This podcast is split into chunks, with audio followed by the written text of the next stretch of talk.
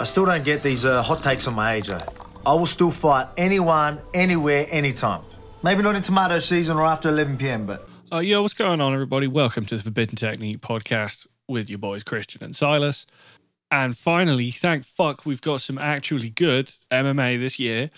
Um, some fights that aren't middleweights. Although this main card does have two middleweight fights on, but there are also actually good middleweight fights. And we got Alexander Volkanovski back at featherweight, defending his title against the surging Ilya Topuria absolutely fascinating matchup. Um, really good main card in general, and some okay prelims that we might touch on.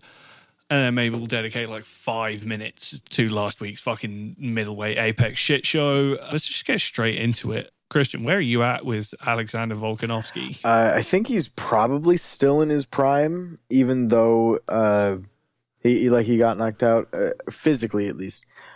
I do wonder where he's at mentally a little bit because of the like he, he's been talking a lot how he was he was drinking before the the Makhachev fight the whole time because he's just bored. Like the inactivity's been killing him. So so him like wanting this fight very badly. Uh, it just feels like people are bringing that curse up the the being 35 and at a lower weight class up too much i don't think that's a factor. I think that he's just on the downswing as is on the come up and it's one of those title fight changes. And Topuria seems to be pretty fucking good so it it's not like a, a tough sell for me that Topuria just is the guy that could land the big shot I find myself still wanting to pick Volkanovski, mostly because of things we'll get into. But like my initial thought is that Volk is just a little past it, even though he's still maybe in like the end of his prime. Because like physically, he looks as fast as ever. If anything, he's looked better physically his last few fights. As you say, Ilya Topuria, just looks like he's the guy. Uh, definitely passes the eye test and had an absolutely fantastic performance against Josh Emmett. Um, as performance, as good a performance as it was, Josh Emmett kind of like the perfect opponent to make Ilya Topuria look like Canelo Alvarez, and there's not really any reason to expect that Volkanovski is uh, significantly diminished as a fighter coming off of a knockout loss from clearly the pound for pound number one fighter in the sport, up a weight class on the super short notice. You know, shit happens. It's not like it's the first time he just like, got knocked out by someone bigger than him in his career. Yeah, something you you gotta wonder about Volkanovski as well is what plan he's gonna go into the fight with because he always has a like a very good plan, but as his skill set's gotten deeper, he has more options to what he can kind of integrate into it. So I I just don't know what angle he's gonna try and come at Topuria from because I think there's multiple ways he could win the fight or, or areas that he could could force the fight to be. Like I think pressuring would be a good idea because Topuria's you know shown a good deal of issue going backwards. He tends to overthrow his punches whenever he's trying to like throw check hooks and and such. He is defensively pretty liable whenever he's moving backwards. Uh, like most of the time that he gets uh, kind of beaten up in, in fights throughout his UFC career, which has not been frequent, but anytime it has, it's been um in like the second or third round by someone just using a range tool at him and and getting him to move away. It could be the height, and then that's the thing Volk's not going to have uh, on Topuria, which because he almost never does.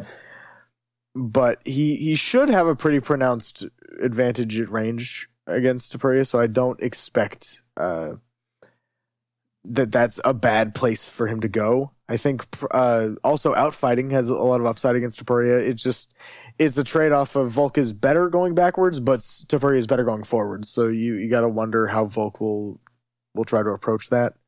Yeah, my thought was probably that Volk will concede the back foot in this fight just because he really is an all terrain fighter who can fight whatever approach he needs to. Uh, whereas Ilya Topuria is so dedicated to pressure and like really is always trying to enforce that directionality. Even though, as you say, e- even though the fight's absolutely winnable from that angle, uh, for Volk. Uh, I do agree. It, it, it's probably harder to push Ilya Topuria back, but his game falls apart a lot more if you can like actually force the fight in that direction. Um, even though I think Volk off of the back foot is like one of the best fighters in the sport about being able to command initiative over exchanges while moving backwards and while letting people lead because because he just like really steadily takes away uh, people's tools um, with his feints and his jab and his low kicks and his counter punching to where he's he can kind of just like force people to make the entries that he needs to just beat the fuck out of them on the counter. He can absolutely play that game against Ilya Topuria. It's just that Ilia Topuria, you say his mechanics kind of fall apart a bit when he's moving backwards and his defense in general because uh, Ilia Topuria just doesn't like move sideways very much. He'll cut a diagonal, but that's about it. But you see in that Josh Emmett fight, while he looks like really sharp defensively, it is mostly just like pulling straight back out of range, pulling his head straight back, which is fine. You can do that. It it was the perfect thing in that fight to just be able to make Josh Emmett uh, repeatedly overthrow and miss, and then be in a really bad position to be getting hit back because Josh Emmett um, will absolutely concede the back foot and will wait his turn and try to scare people off with huge power and if you can deal with that, then you know, then Josh Emmett, Josh Emmett's game really does fall apart. Volk is not Josh Emmett.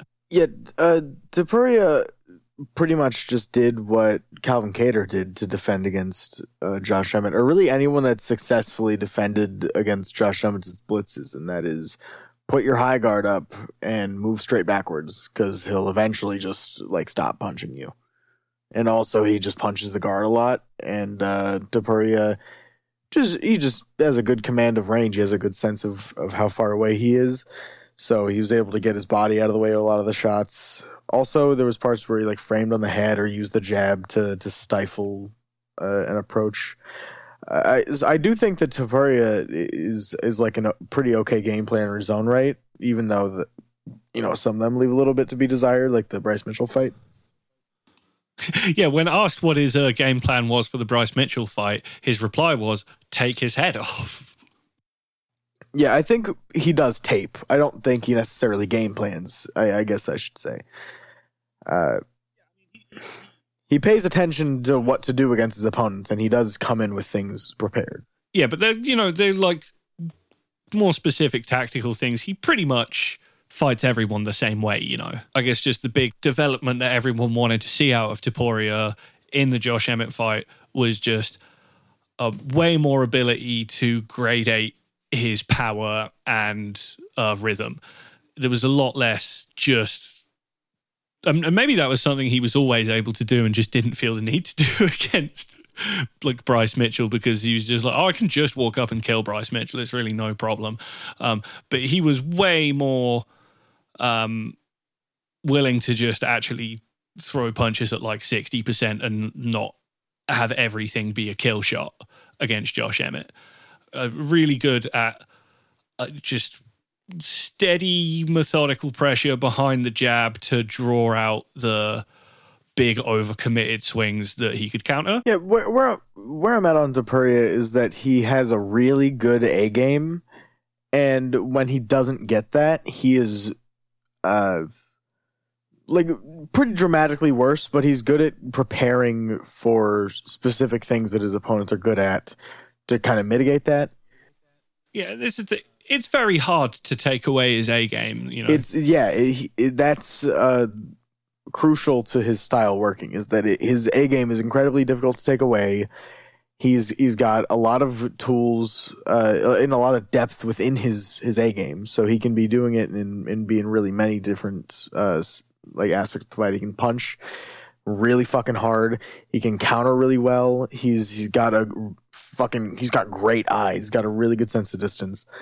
Uh, he's freakishly strong. He's uh, got a very good sense of of timing for takedowns and counter shots alike so all of that works really well into his A game, but I think that Volkanovski has more than all the tools needed to to take away his A game and also enforce his own like B game. He doesn't even have to go too deep into his own uh, repertoire to be able to like beat the shit out of Topuria if he gets Topuria going backwards.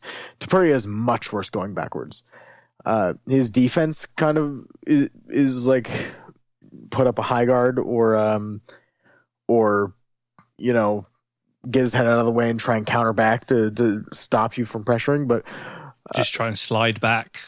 Yeah, and and Volk has uh he, he's fucked up like Chad Mendes going forward. He, he mostly pressured Chad Mendes and uh, essentially broke him by the end of it. And you know, there there's many difference between the two, like Chad Mendes and Ilia Topuria, but there's also some similarities. Is there though? Uh, yeah, there's there's some similarities. They both are units that have a history of gassing if the fight goes uh pr- like at a pretty hard pace for a couple rounds, or at that point, Chad Mendes did uh at least, and they're they're good wrestlers, but it's kind of neutralized by the fact they're probably not going to have much grappling success at all against Volk. Yeah, I wouldn't imagine so. Um, and you know, Chad Mendes did drop Volk. Kind of, and it was when he got Volk going backwards, if I remember correctly. Yeah, I mean, I do, I, I do think Volk kind of generally prefers fighting taller fighters because he's really good at just like getting under people's shots to counter. Yeah, he doesn't like fighting someone bigger than him, but he likes fighting someone taller than him, definitely. Whereas, yeah, he he, he maybe uh, showed some issues with uh, fighting another dude that's kind of like him in the Chad Mendes fight, even though he won it emphatically, and he's obviously gone a lot better since then. The thing is, Volk's defense, it's pretty good because he's got uh, great eyes and he's a very principled fighter. And as I say, he he's just often just like so ready for what his opponent's going to do. But he does just kind of get like dinged pretty routinely and has just always had great recoverability and insane conditioning and is really good at adjusting. Kind of if if you ding him with something and then don't finish him you're not going to like hit him with that same shot again in the rest of the fight. But you know he's just like he, he's like human. It's some sometimes he like uh, slips his straight and gets head kicked or dips into an uppercut shit happens yeah, when you when you look at things that Volkanovski has issues with, he does not like. Uh, I I don't think he likes people that can punch hard. Because if you look at the people, well, yeah, f- uh, fair enough. It, admittedly, fair enough. It is always good uh, to have power in the matchup. Fair, but I, I think that he really he does fight a bit differently whenever he's fighting someone that has power. I think that was the the main difference maker in the Islam fight or both of the Islam fights is that uh, Max Holloway he wasn't too worried about getting hit hard. He just didn't want to get hit super clean, so he had to just not give up too many uh, too many opportunities to land a big shot. But because Max isn't a crazy hitter, he couldn't really just enforce uh, a big power advantage. No, he really had to set shit up to hurt Volk in the second fight. Yeah, and, and Chad Mendes, he hits hard, but he does not knock many people out. He has a, and especially at the point when he fought Volkanovski. Uh, it was his last fight. Yeah, it was his last fight in in the UFC. Um, and then the the Aldo fight, Volk just kind of made sure that he no punches came at him. Uh, so so that fight was like what I'm getting at is we haven't actually seen Volkanovski against all that many matchups uh, that are actually kind of common. Uh, like like he never was given a Jeremy Stephens test. He got the Darren Elkins route, you know. Never fought Josh Emmett, not Jeremy Stephens. He he went the the fighting two uh, wrestle boxers route so we, we haven't really gotten to see Volk against someone that is roughly height parity and really good in the pocket, has a, a great sense of, of uh, their positioning, and is slick with with follow up punches. Because body real good. Hits the body. That's another one. If you look at what things Volkanovski is vulnerable to defensively, you'll see a pattern of things that are really bad for you against uh, Topuria. He has a problem against left hooks. Uh, there's been a number of times that someone's just gotten him with an, a nice timed left hook. Uh, he doesn't like uppercuts, because what guy under five eight does? Uh, am I right, boys? Yeah, sometimes he just Frankie Edgar's himself. you know? Yeah, he like he he just gets uh uppercutted sometimes because he also likes to duck and weave, and he'll duck into the uppercut, then weave into the left hook. Uh, so, like uppercut left hook's not great, uh, n- not a, a good feeling for him. Uh, he doesn't like whenever someone can step in on him. He really doesn't like whenever someone's able to just close the distance and, and hit him hard. Uh, because he, he likes to to kind of slow your your ascent. He doesn't want, you to get into range really fast. He he wants to make you have to build your way in so that he can punch you out of it. Uh, and he he really doesn't like head kicks, which probably won't come up too much in this fight. Uh, especially he doesn't like southpaw head kicks. And and I just don't expect Topuria to be like, oh, I'm fighting Volkanovski. Let me pull up my left head kick. yeah, it would be the most stupid MMA adjustment I've ever seen. I will say though, I I believe I've seen him throw an okay left high kick from Orthodox. I'm sure he probably can throw one just fine, you know. He he should throw it up a little bit just to like remind him. But uh, also Volkanovski loves to guard with uh, like guard his chin over his body, and we have not seen him against a body puncher. So uh, we have seen him against a body puncher. That's that's not fair. We've seen him against a body puncher in Max, and we've seen against a power body puncher in Aldo. But Aldo didn't hit him to the body really. Uh, he, like it was just an incredibly low paced fight. And Max is a very different type of body hitter to Topuria. I think Topuria might have the hardest uh, body punches pound for pound in the sport right now. Maybe for like ever. He he lifts people into the air with body shots. And he's got like crazy leverage for it. He gets real low with it and scoops up. So I think that type of thing is just a fucking problem for Volkanovski because uh, he's a, a, pretty reactive fighter. If you show him a new tool that he's he does not like, he tries to f- do something about it immediately. And Topuria is pretty quick about trying to to pay get a payoff on setups. Like if he hits you to the body once real hard, he's probably going to come for your head in the next like 20 seconds. He doesn't he doesn't leave a lot of gaps between it. He doesn't he doesn't show you something and then come back to it later. He shows you something and then tries to fuck you up immediately after. Uh, he, he was the most patient he's ever been in the Emmett fight, but even then, he would he would just show something and then wait like forty seconds before getting the payoff, and, instead of really like waiting for it.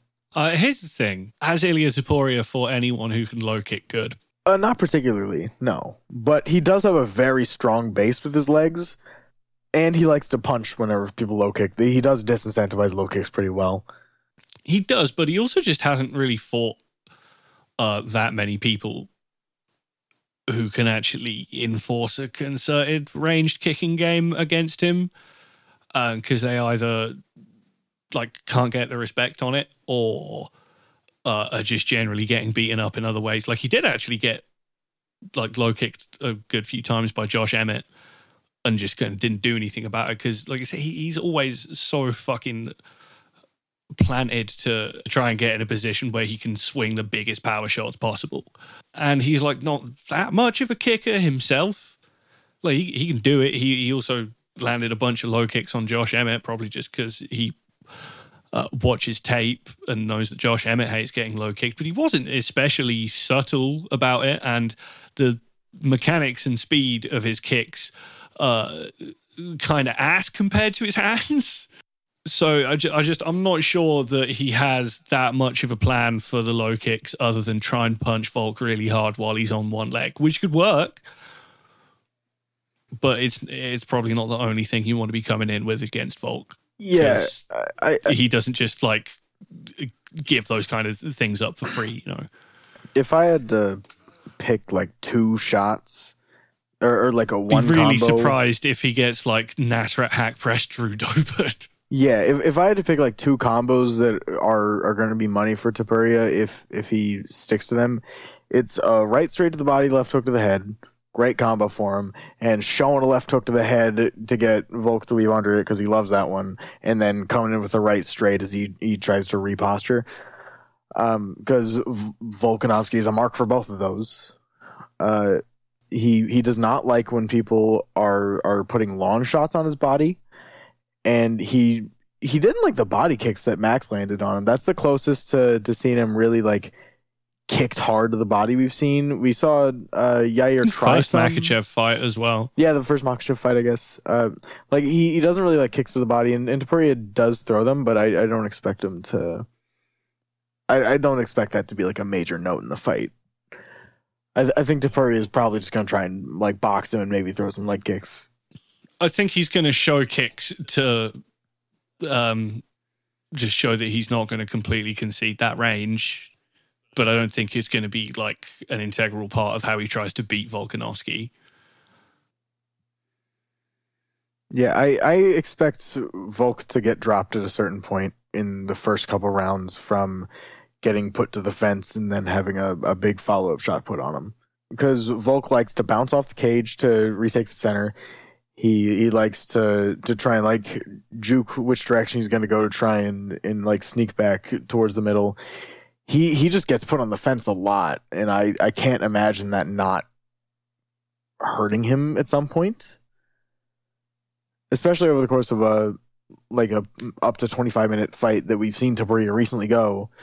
And uh his ideas for for finding out how to land power shots on guys that have a bit more co- like complex defense. Because Emmett has pretty okay defense I I consider normally uh but it was just getting picked apart by Topuria because it's it's it's not enough you know if you've got a lot of power I mean, kind of like Topuria, he just mostly uh, keeps it himself at a fairly responsible range where he just doesn't have to react as much to specific shots to be defensively responsible. Um, and he scares people off with his power. Yeah, I, I think Volkanovski being able to scare off Topuria with his power would be an interesting dynamic. We haven't talked much about the grappling or clinching, but I I do think that that's just an unknown because we don't know how their strength's going to match up. Because I would expect Volkanovski to be markedly stronger, but I could be wrong. If Topuria actually is like at strength parity or even stronger than Volkanovski, I do think he could get something done in the grappling. Not necessarily a submission or anything. I just think he could uh, off put Volk enough to where he could, you know, establish the threat of it, make it make it a place he doesn't want to be. Volk was kind of outstrunking Makhachev, just getting beat on the feet. Definitely. Um, I I, I mean, T- Topuria, it wouldn't surprise me if he's just like a fucking like that much of a hoss, though. You know, he gave up a takedown to Bryce Mitchell. He did, but I don't know. He, I think he just has kind of bad takedown defense uh, whenever he's not paying attention to it. Uh, so it sounds like you're picking Ilya Topuria. So I, I don't know. A, a lot of the the analysis for Topuria is how he looked in his best performance that he might never do again. Whereas, and also against a matchup that's very different, and a lot of the things that we infer as uh, ways that Topuria can lose are ways that we've seen Volkanovski win. Like we've seen Volkanovski go up to a guy that's like about the same height as him and just kind of beat the shit out of him, hang tough in exchanges, get hurt, fight back, and, and just beat the guy's ass. Uh, we, like we we have way less questions to be answered about Volkanovski, but it does ask a few this matchup. Uh, but I don't think it's insane to just assume that Volk's able to navigate it. He, he like he, he's built up as much goodwill as you can as a fighter when it comes to giving him the benefit of the doubt when it, when you're you're trying to think about what his game plan is going to be. Yeah, I am going to pick Volkanovski uh, by a decision where he probably has at least one hairy round where he gets hurt, and I think it's going to be a. I think it's going to be a close competitive fight, and um, I think Volt's probably just going to like win the last three rounds. But I think he's still got it in him. I think there's a lot of reason to be concerned for him in this matchup. Ilya Topuria is clearly a really good fighter and um, has a lot of avenues to success in this fight. I've just seen Volkanovski win so many fights so many different ways, and Josh Emmett is such a good matchup for Ilya Topuria to look like that. Like it was a great performance, but Josh Emmett waits his turn way too much. He lets people put him on the back foot, and if he can't scare people off with his power, he's kind of cooked. Volk has just got so many ways of dealing with that kind of fight. But also, I wouldn't be that surprised if he gets knocked out. And if he does, then over 35 curse is real. Yeah, because traditionally the only people that uh, that beat that curse are bad, like uh, Tyron Woodley. But then if you go lower, there's no one there. I mean, I think if you include Weman, Amanda Nunes, Uh, and now Raquel Pennington. uh, well, I think I don't think it's winning title fights. It's uh, it's defending a title. I think it's just flat out winning title fights is the statistic. Maybe. Because, you know, the only people who have won title fights over that age are uh, middleweight and up. Yeah, I, I think uh, I'm gonna pick Topuria because I like to pick uh, the person who I think is more likely to produce a knockout, and you know, it, it's just it's nice to pick with the curse. It's fun to join the bandwagon. Then when he gets knocked out, I'm gonna go on Twitter and call him an old bozo. Okay, should we get on to the co main event then? Yeah, we got uh, Paulo Costa fighting Rob Whittaker.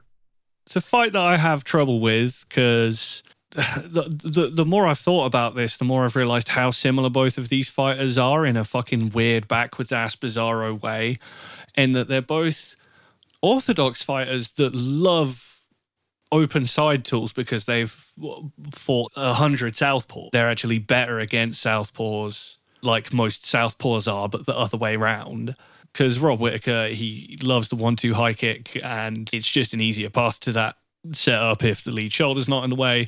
Paulo Costa is more of a like uh, open side body kick merchant. He can throw a switch kick. It doesn't have like as much mustard on it. They both like have good jab, but also kind of hate getting jabbed. Like you know, Rob Whittaker has that really sharp jab and has great timing on it and can cover distance with it and he can double and triple up on it. Um, but also he has a thing where he just regularly like just like Joe Benavidez is himself because he has to do a big blitz to like just get across distance to land some shots on people real quick and then get the fuck out the side door. But sometimes he's just doing that shit like head straight online and has been routinely fucked up by people who just like kind of hold their hands out at him. Got dropped that with a jab by Jared Cannonier and Dricus Du Plessis, and dropped with an elbow by Darren Till that way. Whereas Paulo Costa can uh, show a jab to get into exchanges while he's pressuring, um, but will also just kind of plod forward into the same jab a hundred times in a row and just constantly reset his feet and kind of get dog walked. So this is a hard fight for me to pick because Rob Whittaker just got finished and looked himself for spots in the fight, but overall I thought looked like he was kind of on the downswing. And uh, Paulo Costa is an absolute space case and really inconsistent and looked like absolute dog shit against the ghost of Luke Rockhold. So I don't know. Oh, they've also both got a great left hook. They both got a great left hook. Somebody is going to be getting left hooked while throwing a left hook in this fight. I'm expecting uh, Whittaker to get check hooked at some point. Uh, Costa it doesn't have like the best one, but he he, he does pull out like a, a perfectly serviceable check hook sometimes. One he dropped Yoel Romero with looked real nice. Yeah, yeah, I feel like that one's just a bit of an outlier because that that one makes it look like he has such a good one, but Yoel like like fucking speared his own chin on it. uh, but but Costa hitting the body is just going to be something that if he gets to it of his own volition, then the fight will be a lot easier for him, and I think he wins pretty reliably. But if he has to get jabbed up for a full round before he starts hitting the body, then I, I think he probably gets uh, attrition finished, maybe in like the second or third. But I I tr- I trend towards picking. Uh, yeah, I think I trend towards picking Costa because he hates being jabbed, but he'll jab himself, and his hating being jabbed is more just it's a good attrition tool on him. It it uh it like hurts him, whereas for Rob, it's uh it's more just you you land a good one and then it completely changes the way he's fighting for the rest of the fight. Like it changes his demeanor. And you don't even have to throw a hard one. You just kind of put your jab in his face, or like he missed times when he steps in and you accidentally jab him in the jaw. Like that type of thing. And he especially starts doing that if you're taking his his punches and then like taunting him or or, or not doing anything about it and just eating the shots on your high guard. Uh and although one thing that's pretty bad for Costas, he's actually kind of head kickable. Uh, I remember Izzy got uh, a nice head kick on him that was not the type of head kick that Rob t- tends to land, but Rob has a really good throw, like three punches to get your high guard up and then just kick you really fucking hard in the guard and try and like kick around it. And that's something that Costa's probably going to give up to him a lot. Yeah, I'm probably just going to pick Paulo Costa by knockout out of like sadness hedge because um you know I prob- probably think Paulo Costa on his best night is like a, a good bit better than Dricus Du Plessis to be honest. Um, but how can I expect Paulo Costa to be on his best night ever? But it, it, it's just like I I do think Rob Whittaker is on the downswing, and uh, I think Paulo Costa is still uh, capable of being a very good fighter if he actually tries. You know. I agree. I think that Costa being so fucking huge is just gonna pay off, and and he's he's not gonna have to deal with too much of what Rob offers. Uh, and and also I think that I I know that the context of him getting hurt to the body against Dricus was like it makes sense. Like most people get hurt to the body there. But it's the fact that I just never fucking see anyone hit him to the body, and then like the one time someone does it, finishes him. And it's not like I'm picking someone bad to body shot finish him.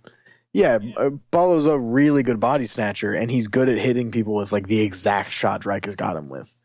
Like you get someone worried because you you pelted the shit out of them, get them to turn their head and, and not look at you, and then you just blast them real hard in the ribs. Yeah, I do kind of think it's going to be a war. Um, I think the only way it's not a war is if Paulo Costa just like turns up with the exact wrong idea, like wine drunk, like missing weight, uh, and just like has the Izzy fight. Because I wouldn't be surprised if he just plods into a million jabs in the first round and then kind of totally loses all of his confidence and has conceded way too much initiative and just gets absolutely torched. Uh, but I think it's a lot more likely that he like gets his ass beaten into going into kill mode. He still might just like hurt Rob and then not get the job done and then gas and then just get torched for two rounds. But I, I kind of think it's just going to be like a, a, a one to one and a half round shootout where Rob Rob is just like lighting Costa up early and then just kind of gets overwhelmed, you know. Yeah, I'm gonna pick Costa by um, shoe shine in the body whenever Rob is is curled up because he got his jaw broken because he headbutted a jab. Um, off the record, that fight is just the main event.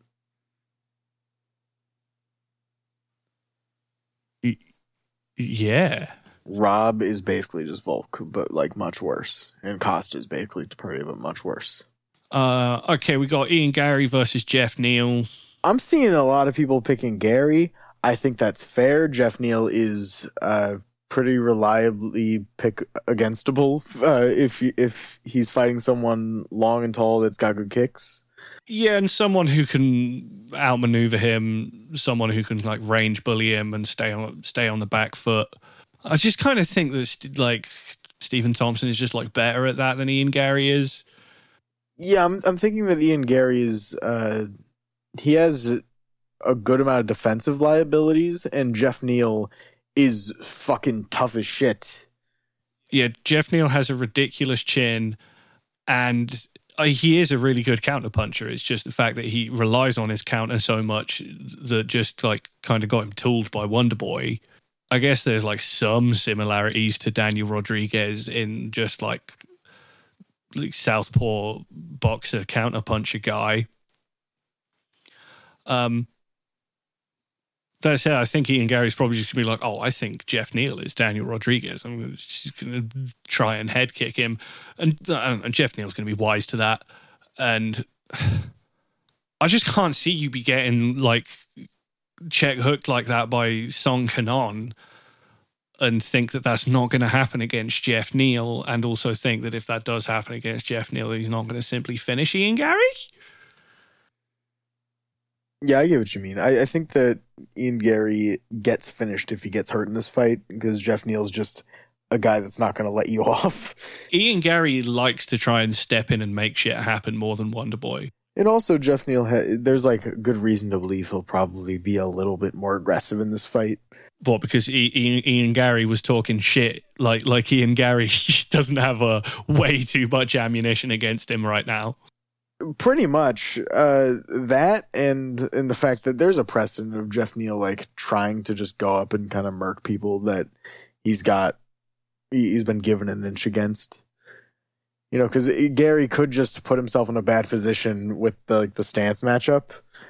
Uh, because he he's generally pretty positionally sound, but uh, he'll put himself in in weird spots, moving backwards, trying to pull uh, like away for a shot, and just I, I it's hard to explain, but in my head, the way that their stance matchup works out, whenever Ian Garry pulls back, a lot of the time uh, the angle that Geoff Neal likes to take uh, when he comes forward is like exactly what what works against uh, the type of pull counter that Ian Garry likes to do. He likes the like pull back right hand uh, against southpaws, and that's just like not the. Yeah, he's also kind of a uh, reverse southpaw, I guess, because he loves Conor McGregor. Yeah, he loves Conor McGregor, so he like he just copies all his moves, uh, and then has a much better head kick than than Conor Iran. He, he's got pretty good kicks. Uh, I I think that the him being so fucking fast is going to be a problem for Geoff Neal, but more so defensively defensively than uh than it, it is uh when it comes to stifling Geoff Neal's offense. I think he's going to land on Geoff Neal a good bit because he's so fast, but I don't think he's going to get away from Je- Geoff Neal because he's so fast. Yeah, that's the thing. I just think he's going to stay in too many uh, 50-50 exchanges with Geoff Neal. I think he can have an a, like a ton of success just dog walking Geoff Neal with jabs and kicks. And I think he's capable of having the discipline to just like stick to that. I just have the inescapable feeling that Geoff Neal's going to fucking murk him at some point. Yeah, I I struggled to to pick someone in this fight because I want to pick Geoff Neal, but people are making pretty good arguments for Ian Garry. I absolutely see the arguments. I'm, I think Geoff Neal's probably the worst pick. It's just like it's just the vibe I'm getting right now. Maybe I just like Geoff Neal more than Ian Garry. Uh, it's not that I think Ian Garry's like bad or anything. I'm gonna go against my instinct and pick Garry uh, to just throw a fucking shitload of one twos and head kicks and and teep the body or or like straight kick the body. That's fair and also just be annoying and and try and be like, yeah, I'm an elite fighter. I can throw four punches around. Because he's due for one of those. We we can't keep expecting him to like actually do shit in his fights. Because the Neil Magny fight was already pretty low pace relative to to what you'd expect a Conor fan to be. Every prospect that wants to to show how good they are is like, yeah, this is my time. I'm going to become boring so I'm picking that he is going to win the most boring fucking three round decision you'll ever see because he's not going to engage Geoff Neal and Geoff Neal's not going to engage him. Oh yeah, you're right. Ian Garry is totally just Darren Till. Maybe no. I, I, there's actually a lot of potential for action because uh, if Ian Garry gets hurt, it could start shit going crazy, or Ian Garry could just like hurt Geoff Neal, maybe even uh, like just catch him with something real quick and then like get shit started. Uh, I, I could see this being a fight that that makes Garry have to show some grit. I expect it, even if he wins, which I, I, I think is reasonably likely. Okay, so Merab Dvalishvili is fighting Henry Cejudo. Really should just give Merab a title shot, but why why they do that? Um, why do that when you can give Chito Vera, who's who does cool kick and, and elbow, title shot? So Merab Dvalishvili obviously is going to shoot 9,000 takedowns in this fight. and probably like not that many of them are going to work. And if any of them do work, then they're, they're probably not going to, almost certainly not going to lead to any sustained control time. Um, I just have picked against Merab Dvalishvili too many times because I just I keep expecting this shit to stop working at some point, and it just doesn't. Um, I'm just kind of like, what is Henry Cejudo going to do about Merab Dvalishvili just doing stuff all the fucking time? It's not like Henry Cejudo is like a crazy counterpuncher or anything. And obviously he's insanely hard to take down, but I'm pretty sure he still got like taken down by Aljamain Sterling at some point. Um, and just generally like kind of pace and volume bullied by Aljamain Sterling, who's not exactly known for doing that. I think Aljamain Sterling is a slightly more like subtle and crafty striker than Merab is. But I think that's also just because he's his own like certain kind of head case and is really anxious and thinks about things too much. Merab uh, really enjoys every aspect of fighting, and he was like effectively outstriking Petr Yan for uh, significant portions of that fight just because he'd never stopped doing stuff, and uh, Petr Yan just waited his turn the whole time and every time he got taken down, he would just like do a nice scramble and get back to range. But it just meant he was like constantly resetting and stuck in a position of not commanding any initiative because he just couldn't stop Merab from doing stuff. What's Henry Cejudo going to do? This fight favors Cejudo uh, being three rounds, definitely. I didn't even think about that. Well, it, it's not that he's someone that gets worse over five, or he he just fights at a, a more moderate pace and tries to be technical. like whenever he's in a three rounder and he's able to just go fucking hog wild because he has crazy good cardio, but he he also like I mean I, I feel like regardless of how good your cardio is, it's good to pace yourself. You know, it, you're a, a, big issue with Merab defensively is that he's giving people constant looks and opportunities to hit him. So like tapering down your activity from where uh, Merab is is normally a good thing. But you know how whenever something's so bad it's good, like in a, in a movie, it's kind of how his striking is. Like he he throws so much uh, that it's it's like bad, but he is doing it so much that that kind of just works against a lot of people. Like if he fought Chito Vera, he'd probably get dropped once around, but he would also outstrike him like ninety eight to one. Like that's how I would expect this the the striking dynamic to go.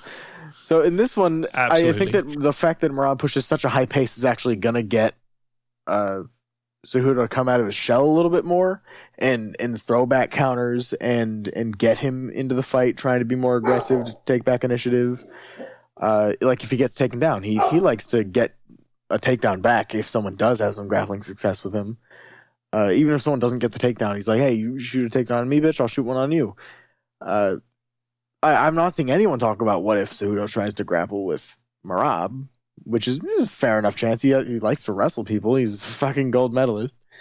Yeah, I mean, Merab's just also a fucking insane scrambler himself. Yeah, I'm not expecting him to try and get grappling success against uh, Merab, more just show it. I think that's how it's going to be for both guys. I think the fight is neither is good enough at, at grappling people uh, to make up for how good they are at taking people down, you know? Yeah. Like they're both pretty good at getting people to the ground eventually. Uh, Merab through just sheer attrition and having pretty good takedowns, and then Cejudo through having fucking great takedowns. But I'm I'm expecting the fight to mostly just be a striking match where Merab is getting outpowered, even though he's throwing volume. But again, I think the volume's actually going to come to bite him in this one. Because, you know, Marlon Moraes threw a fucking shitload against Cejudo, and he gassed, yes, but he also got hit by some clean shit that, like, made him gas way faster. Merab is not opposed to fighting kind of tired. I think of it as he's really good at fighting tired and he's got great cardio. Most people think of it as, oh, he's not even a little tired. He's slower in a fifth round than he is in the first round. Even over three. Like the Ricky Simón fight was a crazy pace. He slowed down.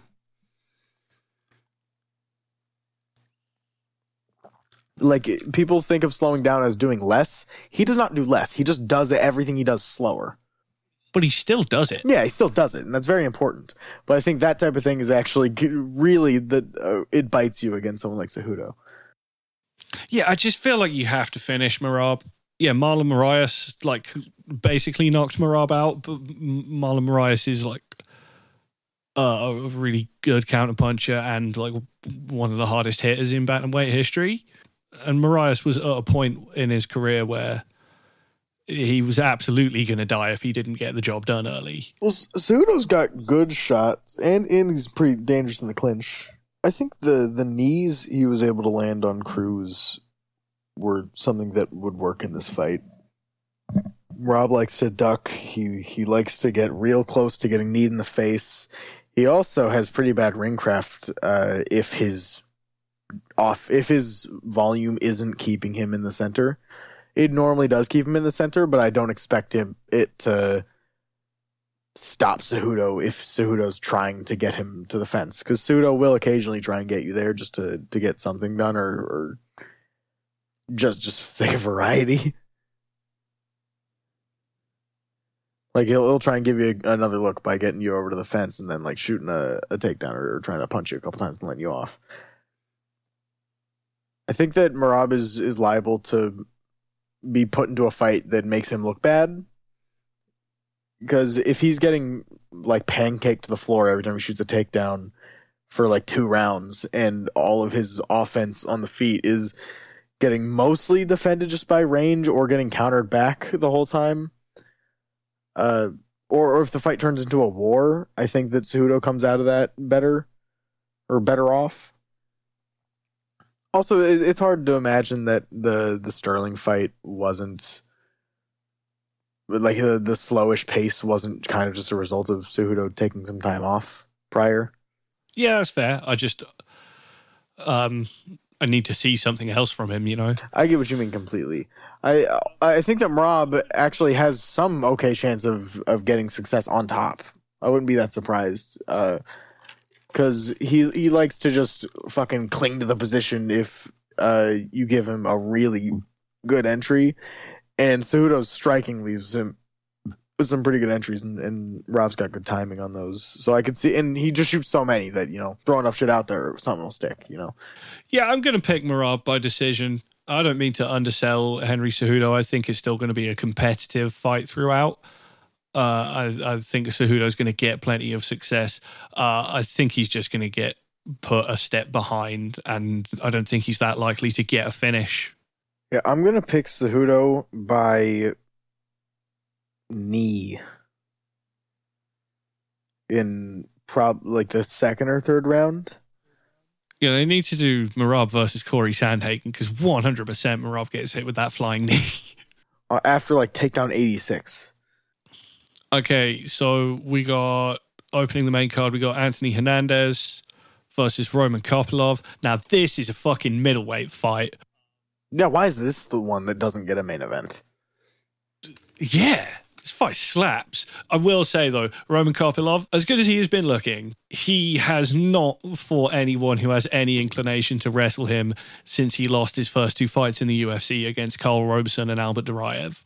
So it's like, has he gotten better or has he just fought the strikers who are worse than him? Anthony Hernandez has kind of just been like instantly wiped out on the feet before, but Roman's, uh, I think he's a slower builder than that. He likes to, you know, show people stuff and set shit up. I'd be surprised if he just like walks up to Fluffy and just wipes him off of the face of the planet. Wouldn't be that surprised. I guess it could happen, but um, yeah, Fluffy's just a fucking maniac, and if he gets you to the ground, I think it's going to be a much worse time than it was against uh, Albert Duraev or Karl Roberson. So I am going to pick Fluffy Hernandez second round, like arm triangle submission after getting like kind of torched on the feet for a couple of minutes and getting a crazy slam out of the clinch and just like beating the fucking brakes off of Roman. I'm gonna pick Hernandez to get a really good opportunity in the first round to to get a takedown or, or like a back take, and then just leverage that to a finish by the end of the first. Like I think Kopylov's pretty good. I just don't think that Kopylov has the like defensive uh moxie to to stop himself from just getting tagged by a single shot to set up a takedown, then get put on his back. Yeah, it's hard to see. Okay, so I asked you before we started recording and you weren't sure. So have you decided, are you picking Amanda Lemos by knockout or Mackenzie Dern by submission? I'm going to pick Dern by submission. I think that she has a better chance of getting knocked out and then winning by submission than Lemos has of getting submitted and then winning by knockout. yeah, I'm going to pick Lemos by knockout because Mackenzie Dern looked fucking terrible against Jessica Andrade.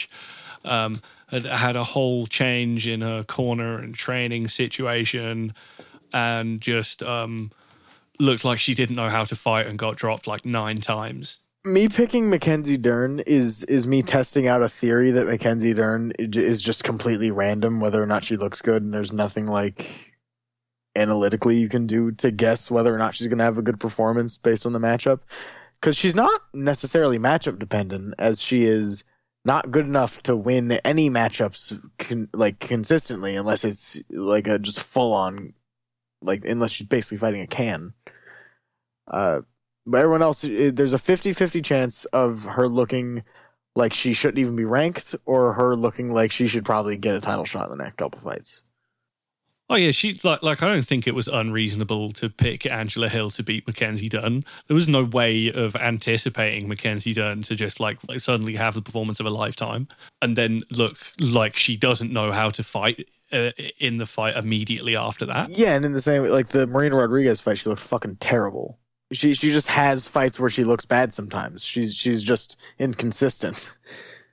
Well, but that one was also like she got Marina Rodriguez down, did everything she wanted, but couldn't get a submission. I think just like kind of mentally broke from that experience because she was so dependent on that finishing the fight. Well, yeah, even in the fight, she's inconsistent because she could just be like, "Oh, I'm not going to do good anymore," or she'll she'll well, she's way less likely to start being good than she is to to start being bad. Yeah, I, I do think the fight's going to be a first round finish no matter what because uh, I just do not trust Lemos to not just like get bowled over and end up in a silly ground position where she gets caught with some fuck shit uh, if she doesn't just knock Mackenzie Dern out in the first few exchanges, which is entirely possible because Mackenzie Dern is so hittable. And not just that, she gets she she is in horrible positions with her feet all over the place and not looking at her opponent uh, while she's getting hit completely ch- clean on the chin. Uh, she's tough as fuck, but you, that's not something you want to be relying on against like a, a sharp, accurate hitter like Amanda Lemos. I'm gonna pick Lemos by knockout. If Dern loses, she's probably getting like single collar tie uppercutted or or like framed on, then straighted as she's trying to to cling to a clinch. Or just like a big right hand as she's just like fucking marching in with her chin up in the air. It stumbles back and then gets head kicked. Like that too, or uh, gets pushed back for half a second, just gets a huge straight as she tries to check hook and gets, just gets spun around. The fight might just look like Nunes versus Ronda. Oh, really could. Just someone that's you know, a good grappler, but not great at getting to the entries on the feet or or getting the takedown yeah, against uh, you know people that have the tools to to defend against it, and then someone that hits really fucking hard and has long arms, good counters, both named Amanda.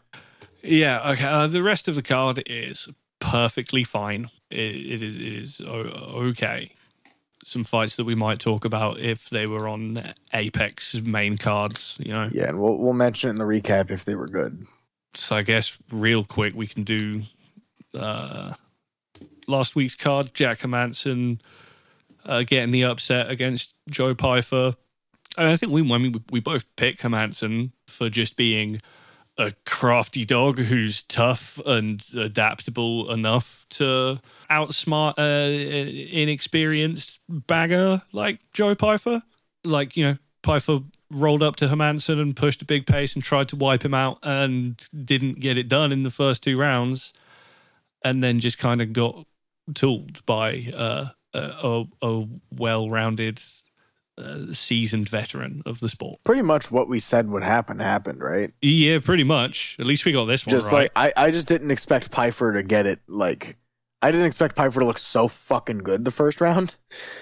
Pyfer looked great the first round. Uh, his his counters looked really nice. His timing was fucking wonderful. His mechanics looked really crisp. Uh, pr- throughout the whole fight, he remained very composed. Uh, I don't think Joe Pyfer's done or anything. oh, I thought it was a great look for him. I do have a much better appreciation for him now that I've seen him.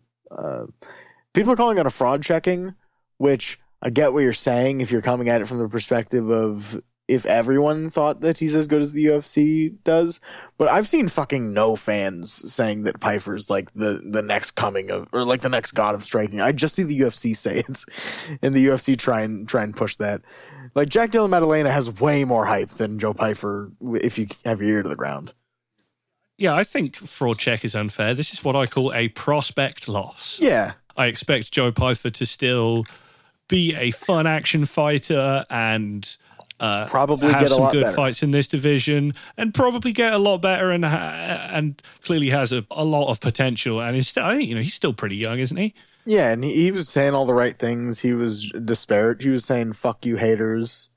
After the fight, he was like, "Yeah, I got jabbed in the eye real hard. Fucking hurt. That shit sucked. Good to Hermansson. He's lost before, you know. Like the like, no reason to expect this will crumble him. Okay, uh, co-main event. We definitely did not get this one right. Um, definitely underplayed the possibility that Dan Ige just instantly wipes Andre Fili off of the face of the planet with a single punch. It's it's like I wanted to pick Ige, but every time I talk to you about Andre Fili, you convince me that Andre Fili's gonna win, and you made so many good points, and you were right for like a minute and a half. The problem was I I really looked at it as one of these like, oh yeah, sure, Andre Fili can win this fight if he has the perfect Andre Fili performance. Well, I don't know why would I why would I expect him to do that. Uh, he's a guy who, even if he has that uh, advantage at a longer range, he still just like is gonna want to step into the pocket and like land a big shot, and he's just so counterable when he does that. Um, I think the fact that they he going apparently have a? Like he was I think he was doing a defensive jab and just uh, like he stepped in real hard with the right hand. Yeah, also the the layer that we uh, weren't wise to going in that apparently they'd sparred a bunch together, and these two, I think the commentary kind of talked about it. They definitely have the kind of dynamic where in sparring, Andre Fili would kind of tool Dan Ige, but Dan Ige would get a load of opportunities to knock Andre Fili out if they were going full force. Uh, that he was probably just like super keyed into. It seemed like they were kind of bummed to have to fight each other. Yeah, so that part's rough, but it was probably like the coolest knockout Dan Ige's ever gotten. I think I I finally like him somewhat. It was a nice knockout. As, as long as he's fighting while his wife is 37 weeks pregnant. He said after the fight, "Oh, I guess I got to go get my wife pregnant again. just uh keep winning by first round counter right hand. Just have like 19 kids, and and, and get like undisputed goat status." Andre Fili has just uh kind of been routinely chinned throughout his career, but just for a long time had the durability and toughness to to uh, get through it, and still did against. You know, he got hurt real bad in the Nathaniel Wood fight, and still uh, had a lot of success after that. And, and he's been knocked out recently too. Yeah, this is this kind of shit's just going to start happening more. You know, he got waxed in like 40 seconds by Joanderson Brito, you know. Um, what else was good on this card? Oh, Gregory Rodrigues wiped out Brad Tavares. It was kind of predictable, but at least he like made it look cool. That's the most you can hope for. It's just a nightmare matchup for Brad Tavares because, uh, like Gregory Rodrigues is so counterable, but Brad Tavares just just is incapable of like actually hurting people with his hands. So so you you know, uh, Robocop's just able to keep coming forward and just like planting to land fucking huge shots. Uh, you know, Michael Johnson. Michael Johnson got it done against Darrius Flowers. Kind of a whack fight. Hodolfo Vieira got a nice arm triangle over Armen Petrosyan. E- Ihor Potieria's like kind of good now. That too. It, kind of. He he is fight wasn't very he's good. way better at middleweight. The third round was pretty good, It was okay. or second round was pretty good. Uh, Potieria it, it just went from being like actively bad and uh, kind of wondering why he's even in the UFC or or getting the opportunities to like fight shot people and, and get a get a free knockout. That was like the most likely person who possibly could have lost to Shogun at that point. Is just Shogun was that shot. Yeah, it's just just a weird person to for them to to kind of give a push. Uh, well, they had to give him a push because he knocked out Shogun when he was supposed to be. Yeah, well, what I'm getting at is he, he was very bad, and now he seems to be kind of good because he beat like an actual prospect. Uh, no, you're right. He's he's definitely gotten a lot better. Yeah, he he is slow. I think physic like physically slow, but he's gotten a lot better at uh, being quicker with it, landing shots. He had a really fucking nice check hook uh, at one point, I believe, in the second round. Uh, and he, he adapted to his opponent's defense pretty well. His opponent uh, also just couldn't discourage Potieria, so it, it showed like a maybe like a mental stride that Potieria has done.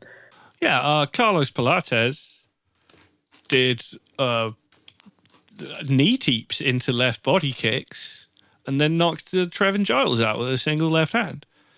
Wasn't like the like the highest pace fight or anything. He didn't like go out there and fuck Trevin Giles up, but he showed some like slick moves and got a real nice one punch KO.